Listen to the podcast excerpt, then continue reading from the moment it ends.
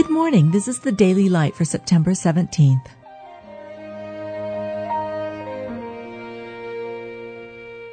Be thou my vision, O Lord of my heart, not be all else to me, save that thou A bruised reed shall he not break.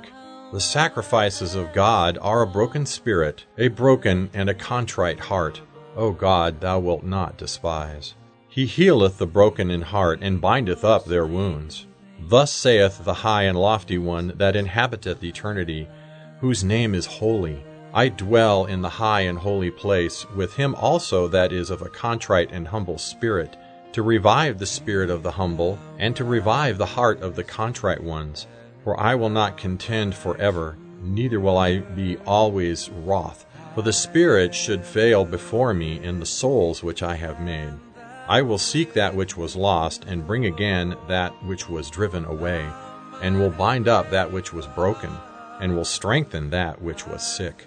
Wherefore lift up the hands which hang down, and the feeble knees, and make straight paths for your feet, lest that which is lame be turned out of the way, but let it rather be healed.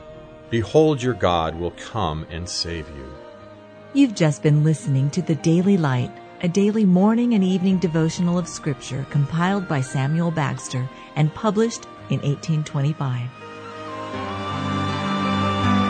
High King of heaven, my victory